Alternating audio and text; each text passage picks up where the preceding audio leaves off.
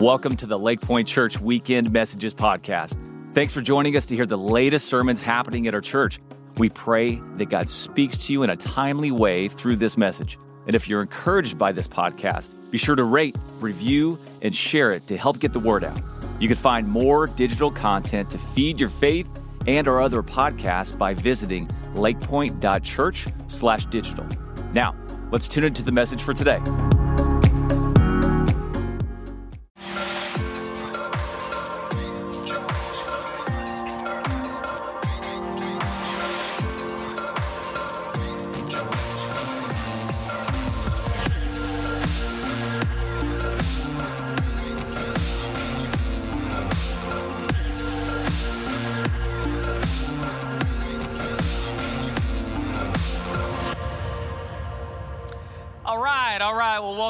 Family. Hey, can we just celebrate the fact that we have that many children that uh, the Lord is blessing our church with? That's right.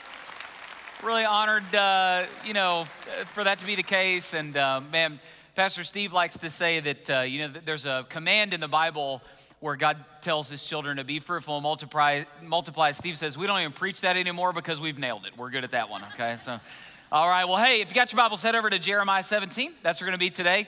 And while you're turning there, um, if you're new to us, let me just welcome you. My name's Josh. I'm one of the lead pastors of our church, and uh, we are really honored you're here. And hey, while you're turning there, um, there's a few things I, I, believe really strongly in this axiom um, that whatever we celebrate as a church will cultivate. And whatever we fail to celebrate will eventually leave uh, our church. And so, a couple things, if you guys could help me celebrate this. Guys, in the last two weeks, we've had somewhere around 200 people respond for salvation at Lake Pointe Church. We're excited about that. That's right, man. Excited about that. We also, um, we just finished our baptism calendar year, the, the count, part of the calendar year where we track baptism. Pastor Steve just let our staff know that in the last baptism calendar year, we just finished baptizing more people than we've ever baptized in the history of Lake Pointe. Almost a thousand people that took that step for baptism. That's right in our church. And then uh, let me do one more. You know, a couple weeks ago, we announced the uh, forthcoming North Dallas campus um, that uh, we're excited about. We'll be launching that sometime in the fall of 2020. And we just made the quick thing. We just said, hey, if you'd be interested in potentially getting information about being a part of the launch team for the North Dallas campus, we just said, hey, give us your info, that kind of thing. Uh, really excited to announce that after just one quick, you know, uh, announcement on that, um, nearly 400 people signed up uh, with inter- you know, interest in that. So we're excited about all that. So all those things, can we just all those things together? Let's thank God for everything He's doing in our church. That's right, man. Let's do that. We never, ever, ever want to stop celebrating those things. Now, I do just want to say this. All those things are amazing. Salvations, baptisms, new campuses, all that's amazing. But guys, here's what I'm really excited about. That right there. Come on, somebody. That's right. This uh this Tennessee boy is getting hot down here and uh, ready for that. Well, hey, here's where we are today. We are in uh, week three of a series that we're just calling Heart of Gold. And uh, in this series, what we're doing is uh, we're looking at how God changes our hearts. And here's why that's really important. Christianity is different from every other religion, worldview, or philosophy that's ever existed because Christianity, Christianity's primary focus is not on behavior modification, it's on heart transformation. Christianity is this incredible declaration that there is a power that can reach inside of your chest and change the very core of who you are. And that's very good news because watch this the Bible teaches that the state of our actions is downstream from the state of our hearts. And actually, you're never gonna have any success changing what you do unless God comes in and He changes who you are. So it's really all about heart transformation. So each one of the weeks, what we're doing is we're looking at how God changes our hearts, hence the title Heart of Gold. All right, now, quick confession. The first part of this sermon is bad news. I just need to get that out, out in, in, uh, ahead of time because what we're doing today is we're talking about the state of our hearts before God changes them, and then what, what we do about that now that we've become Christians. Okay, so here's my analogy to lead into this passage. Uh, when Jan and I first got married, we got totally hooked on the TV show 24. Where are my 24 viewers at? You guys out there? All right, you guys are my friends. We can be friends. All right, and uh, and so we got totally hooked on this show. Um, if you've never seen it, I'm about to spoil a lot of 24 for you. That's your fault, not mine. You had 12 years. Okay, so let me just kind of go. Ahead. If you've ever seen the show, it the show is about a hilariously indestructible agent of, a, uh, of a, a, an outfit called the CTU, the Counter Terrorist Unit. That's a made up thing, but the Counter Terrorist Unit.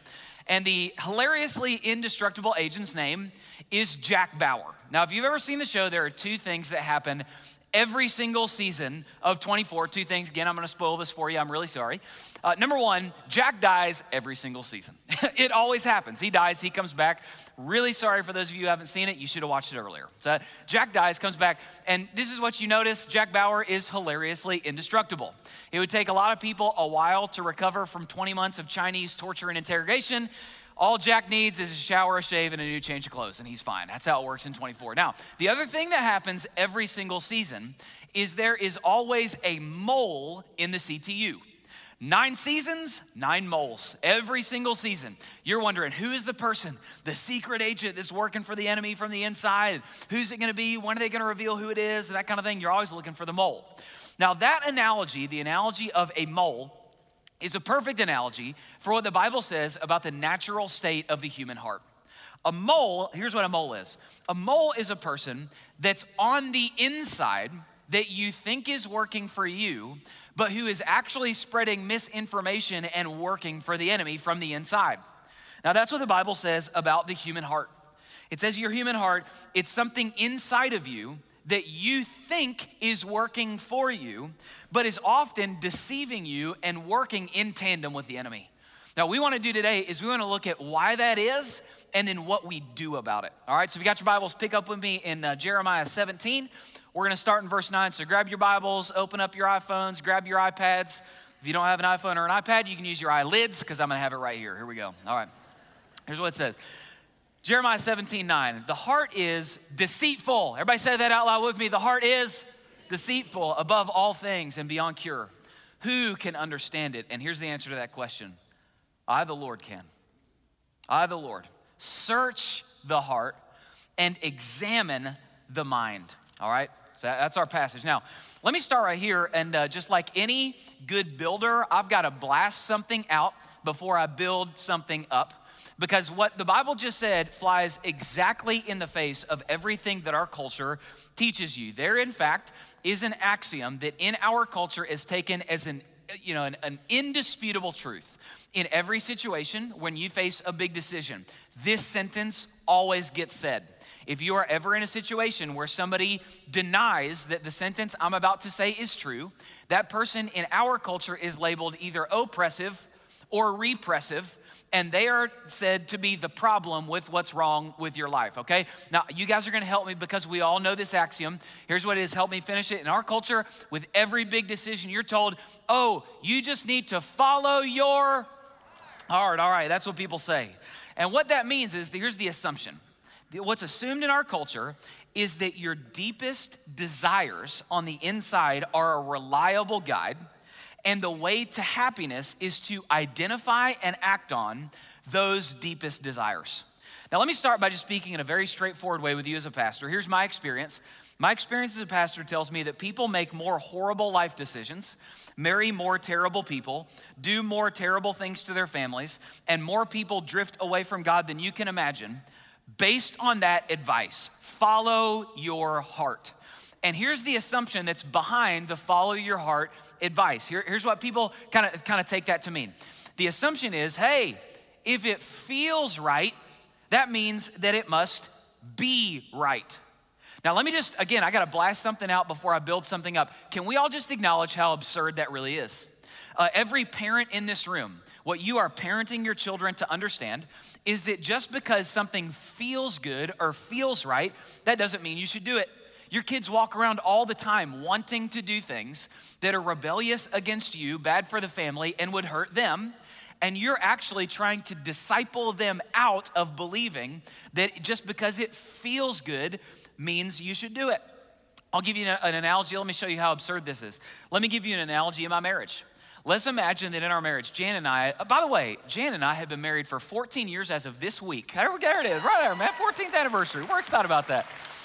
So I want you to imagine that Jan and I, uh, this week I came to Jan and I said, hey, babe, here, here's the thing. I just need to be honest with you. I was like, hey, babe, we've been married for 14 amazing years. Love being married to you. You are absolutely beautiful.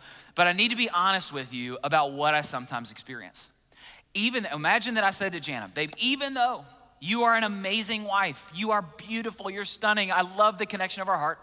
But then I said to Jana, but Jana, every now and then I will find another woman physically attractive. I'll see somebody else that I think is pretty and something inside of me is compelled to move towards that person and act on that internal desire, that thing in me that recognizes the attractiveness of another person. And then imagine that I said to Jana, and so, babe, listen, I love our marriage. I love you. I am committed to you, Jana. But I've got to do what feels natural to me, and monogamy just doesn't feel natural to me. So I'm gonna stay committed to you, babe. It's fine, everything's fine. I'm gonna stay committed to you, but whenever I have one of these strong desires, I'm gonna act on it because that's what feels natural. Now, if I said that to Jana, what she would say is she'd say, Let me tell you what feels natural to me right now. And she would stab me in the eye. That's what she would do. See, we all understand this. We understand that just because something feels right doesn't mean that it is right. And let me just say something in a very straightforward way. Your desires, unchecked on their own, will lead you outside of the will of God every time. That will happen to you. I look back at my life this week and I just asked the question what would have my life have looked like if I followed my heart at every season of my life? I would have married Sarah Schmidt in the fifth grade. I would have murdered my brother in the seventh grade for breaking my Christmas present. I would have never gone to class in college. I would have ruined my marriage. I would neglect my children. And listen, here's what you gotta understand. Think about this. Guys, do you understand who always follows their heart? Here's who always follows their hearts sociopaths and mass murderers always follow their heart. Hitler followed his heart, school shooters followed their heart, people who intentionally chose cats as pets followed their heart. All of those people, they follow their heart. And so what you got to understand is that you're you got to have fun doing this, right? What you got to understand is that just because something feels good or feels right, just because you have a desire, that doesn't mean that it's the right thing for you. Now, let me give you some theology behind why this is true. Well, the Bible teaches that our first parents, Adam and Eve, they made a choice to rebel against the goodness of God. The Bible teaches that their spiritual DNA has been passed down through humanity to you, so that now everyone everywhere, we're not born with a default mode to honor God and love people. We're born with a default mode, what the Bible calls a sin nature. The default mode of the human heart is to try to live independently of God, and instead of living to love other people, living selfishly for ourselves. Listen, everybody, what's fascinating to me is that is the most obvious doctrine in the entire Bible, but for some reason, people wanted to pretend that it's not true. Every parent in this room knows that the doctrine of the sinful nature of man is true. Let me prove this to you. You didn't have to send your kids to sin camp or selfishness seminars to teach them to lie, cheat, and steal. They figured out that out all on their own. They came by that stuff instinctively. My kids inherited that straight from their mom. They got all of that straight from her. So watch this. Here's what the Bible teaches. Our hearts have been corrupted by sin, so we often desire things that would hurt ourselves and others and are repulsed by things that would honor God and others. So let me just put a bow on this. The world says you got to follow your heart. God says, hey, your heart's deceitful. So in your life, here's what you're to notice. Very often in your life, following your heart was the problem, not the solution. Man, just as somebody who loves you and is your pastor, let me just say it. Guys, don't follow your heart. Follow God's heart. God's heart is Jesus. God's heart is that He is willing that none should perish, but that all should come to a knowledge of the truth. And so we want to follow His heart. Now, let me, I do, this begs a question and I want to answer this question because it's been asked me twice during this series. Here's the question this passage raises. You might be saying right now, Josh, you said last time that when we get saved, God gives us new hearts. But this passage says that our hearts are deceitful. So, hey, Josh, if I'm a Christian, which one is it? Is do I have a new heart that loves God, loves and honors God, or is my heart deceitful? Or you may say it like this, and if I still struggle with sin, does that mean that I don't have a new heart?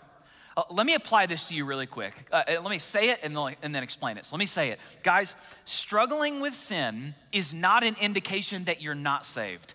In fact, it's an indication that you are saved. Here, here's how this works before you were a Christian, you didn't struggle and fight against sin. You run towards it and you can stay comfortably within it because the only thing at work in your life is your old deceitful heart the part of you that wants to live independently of God. So before you became a Christian, there was no struggle, there was no fight. You were totally comfortable in sin. But then when you became a Christian, here's what happened. There begins to be a struggle because now the Spirit of the living God has taken up residence inside of my soul, and He's waging war against my old deceitful heart, and He's beginning the process of transforming my heart into a new heart that loves and honors God. So here's what happens. This means that every Christian, from the day that they are converted until the day they step into glory, will struggle and fight with sin because our old heart of stone and our new heart for God are at war within us. Does that make sense? Is that making sense to you guys? This is how it works in the Christian life. Uh, here's a, a great analogy for this. I love how the book of Proverbs says this. Proverbs 24 16 says, watch this, the righteous man falls seven times and rises again. And that's a great verse. Now, I want you to imagine this. Here's my analogy. Imagine you go to the mall, and at the mall, you see somebody, and that person falls one time. If you are anything like me, because I have a sinful, deceitful heart, what I would do under my breath is I would laugh at that person and I would think that was really funny, okay? But then, if you watch that person begin to fall a second and a third time, what you might do is you may grab your phone and try to snap a discreet, you know, video, that kind of thing, send it to your friends and be like, ha ha ha, look at what's happening to this guy at the mall. Then, if you saw that guy fall a fourth and a fifth time, you might upload that video to YouTube and it might go viral. But watch this if you saw that guy fall a sixth and a seventh time, what you would do is you would think, man, there actually must be something wrong with him, and you would begin to feel bad for having uploaded the video to YouTube. Now, listen, guys, here's how this works. Watch this. Righteous people fall so much that sometimes it seems as if they can barely walk, but watch this. Every time they fall, they get back up and they fix their eyes on Jesus. That's what happens in the life of a person who's been saved. So, a new heart isn't demonstrated by never failing, it's demonstrated by what you do when you fall.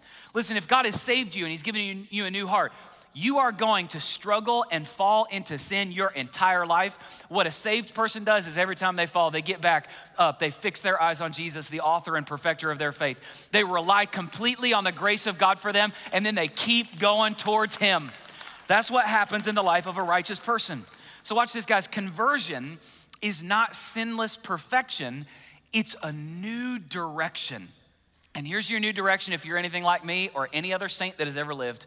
Your new direction is your entire Christian life. You will struggle and fall, struggle and fall, struggle and fall, struggle and fall. You will fail forward the entire way, but you will do so relying on the sufficiency of Jesus' grace for every one of your sins. And you will discover all along the way that there is more grace in Him than there is sin in you. That's what happens for a person who's a Christian. So let me put a bow on all this.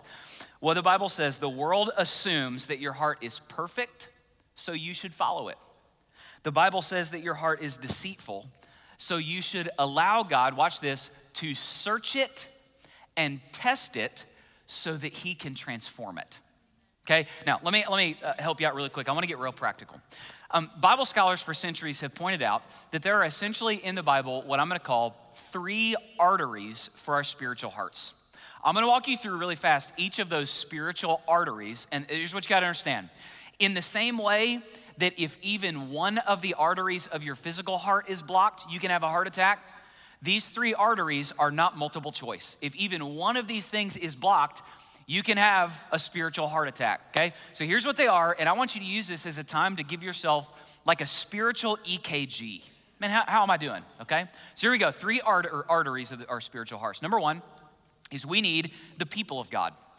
The people of God help us have a transformed new heart that loves God. Here's what the Bible says in James 5:19. Listen really close.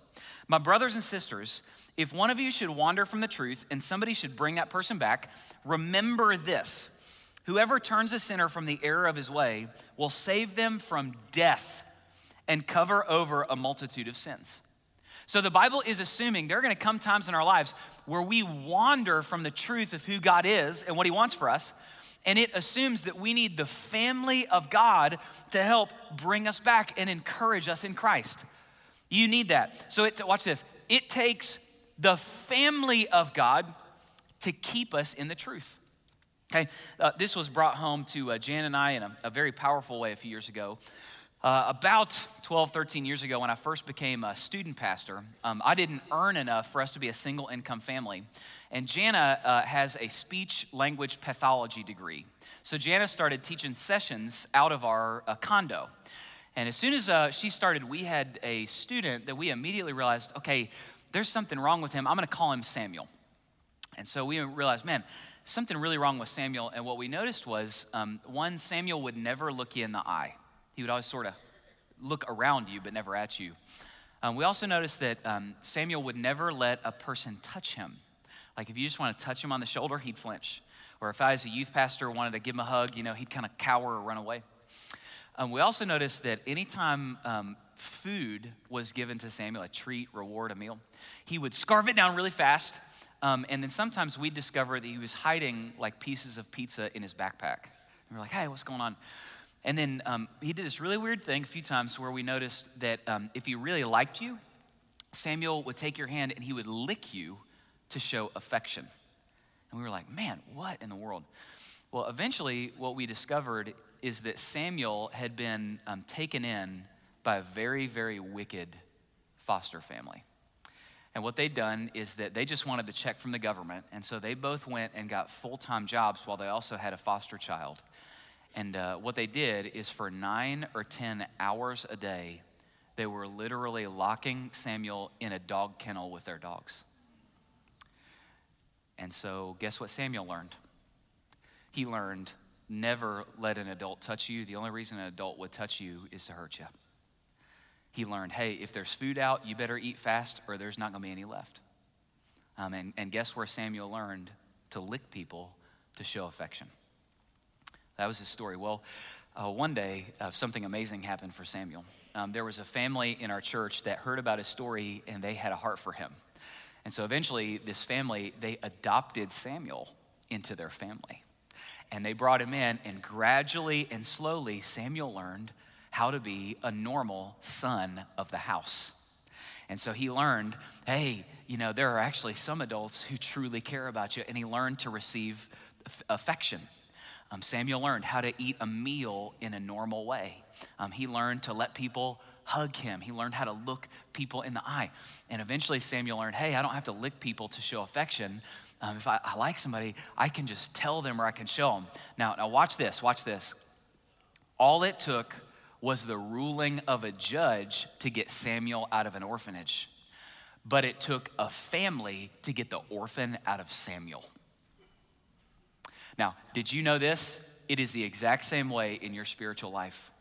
Uh, the minute you became a Christian, uh, all it took was fe- Here, here's what the bible says the bible says that uh, it calls the devil the deceiver of the whole world the god of this world everyone who doesn't belong to christ belongs to him so watch this all it took was faith in christ to get you away from the deceiver but it takes the family of Christ to get the deception out of you. That's how it works, and there is no other way.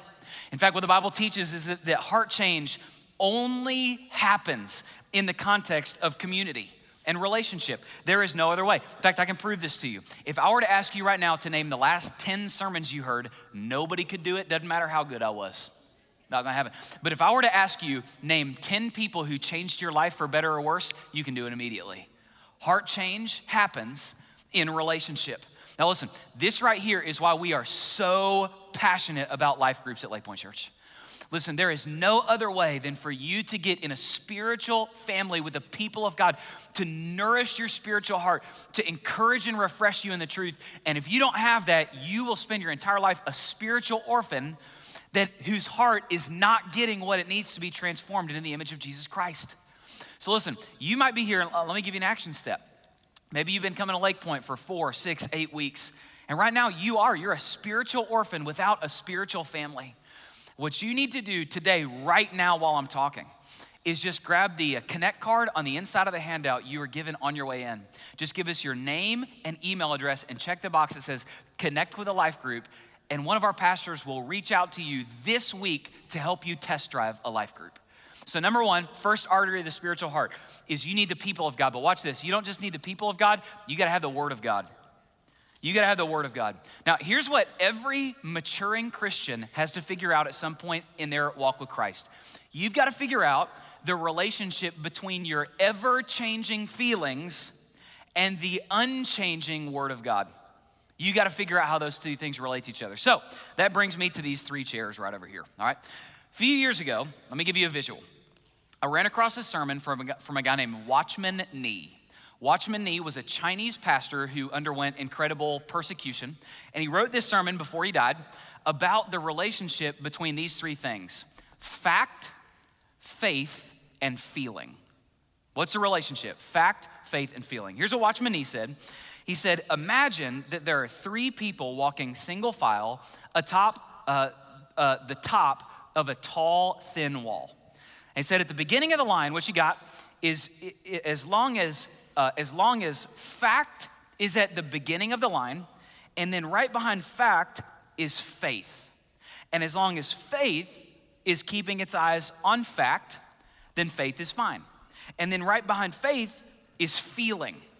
And as long as feelings are keeping their eyes on faith, and faith is keeping its eyes on fact, then all three of them can walk right down the wall. But he said, imagine this.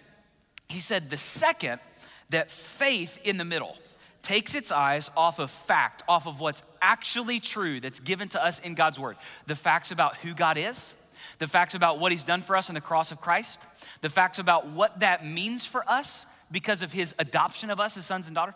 As soon as faith takes its eyes off of fact and turns around and starts looking at feelings to tell faith what to believe, well, then, as soon as that happens, both faith and feelings fall off the wall.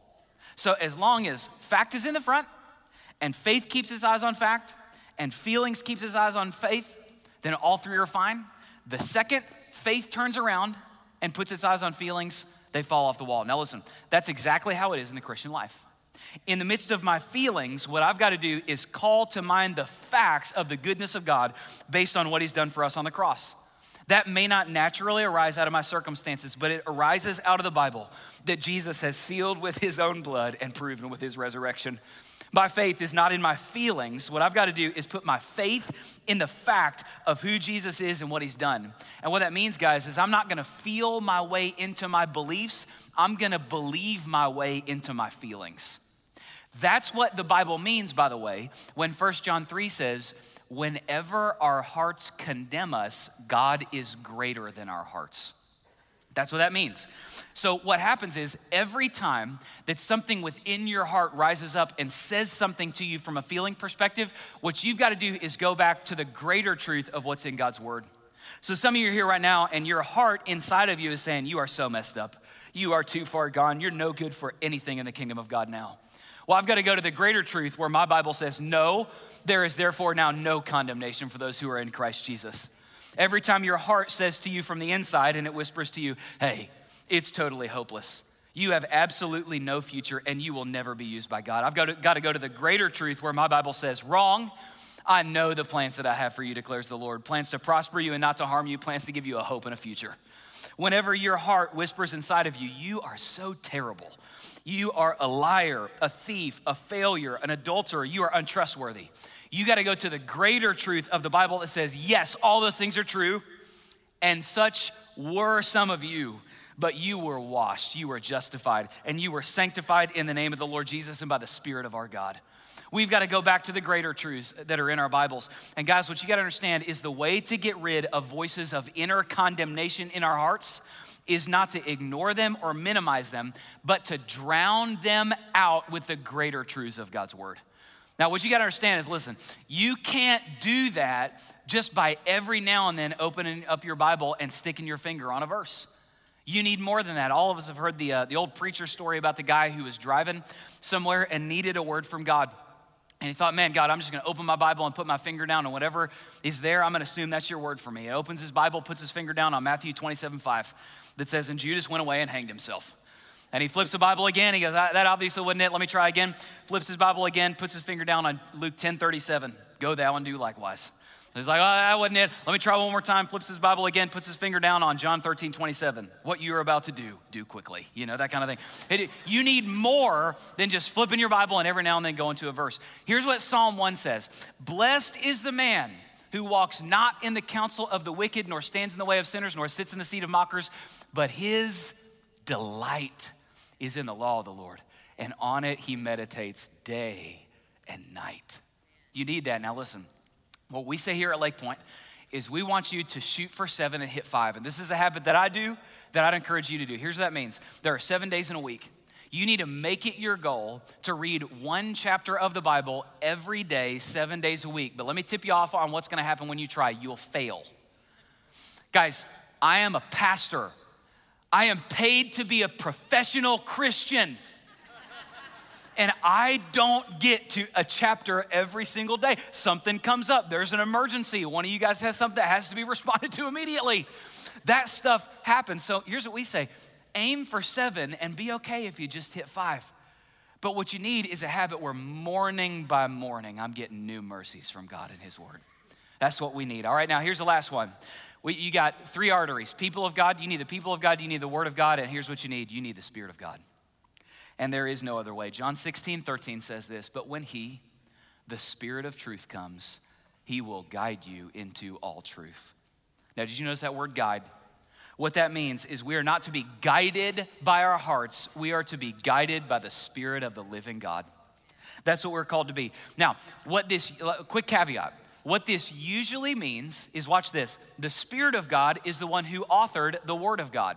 And so the Spirit of God will primarily speak to you through the Word of God. In fact, if you want to be led by the Spirit of God, you've got to be fed by the Word of God. That's usually how he's gonna work. He's gonna call to mind passages from the Bible to bring them up and say, apply that right now. Here's what you need fresh, uh, fresh word in season for you in this moment.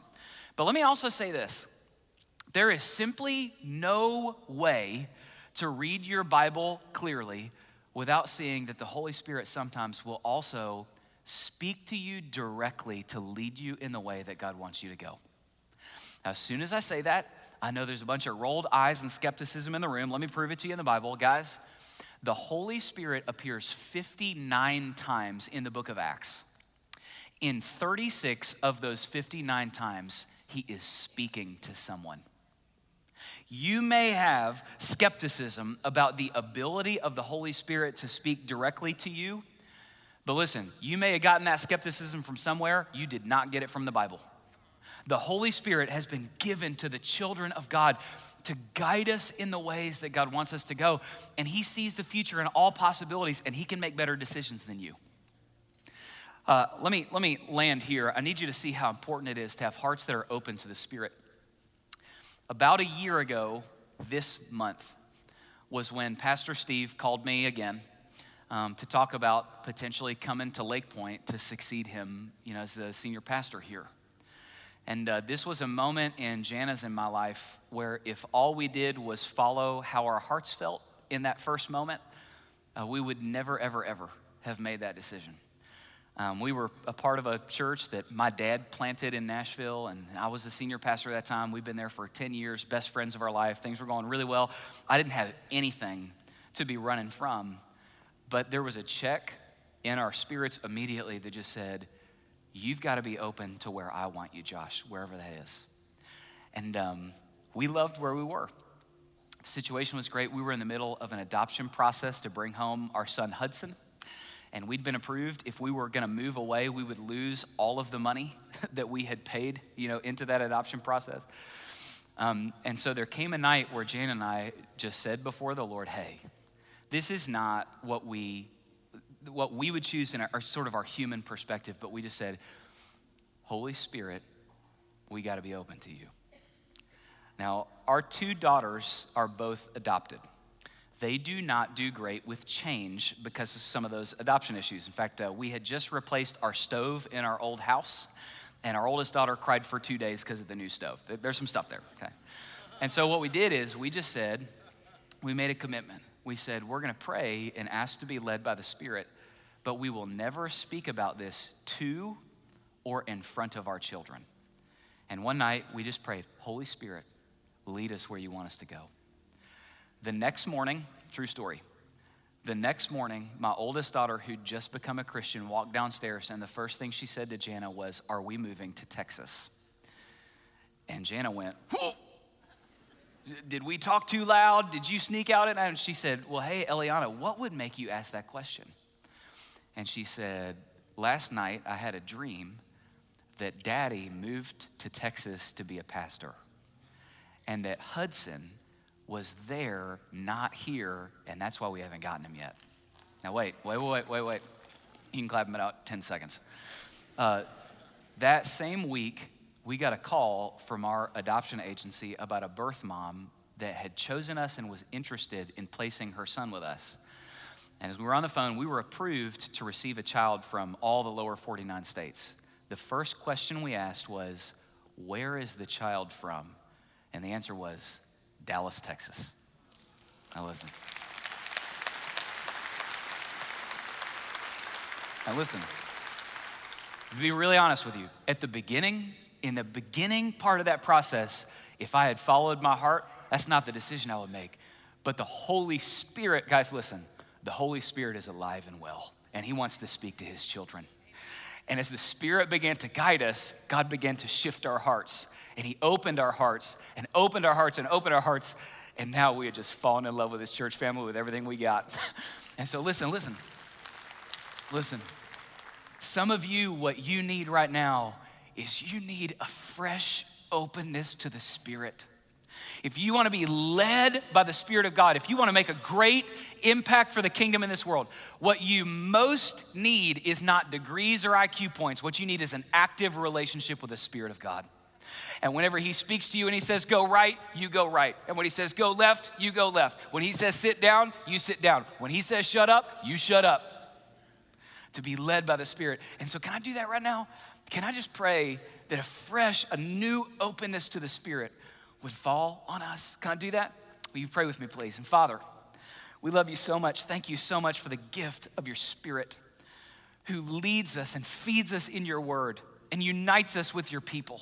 So, God, I, I pray for our church. I pray that all three arteries would be wide open, that we would be knit together with the people of God, that we would be constantly treasuring the Word of God, and that we would be led by the Spirit of God. And so, Father, I pray for people who right now they are spiritual orphans and they don't have a spiritual family, that maybe they'd be taking that step today to step into a life group and connect with the people of God.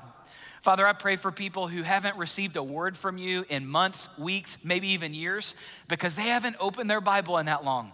God, I pray that this week something would stir within them and they would rise early in the morning and open their Bibles to receive new mercies from their Heavenly Father. So, God, make us people of the Word and open our hearts to the Spirit. God, make us people who all of our days till we step into glory, we are people who say, Father, whatever whenever, wherever, no matter the cost, I'm yours. We love you. We pray those things in the name of your crucified, risen Son. Amen and amen. Thanks for listening today.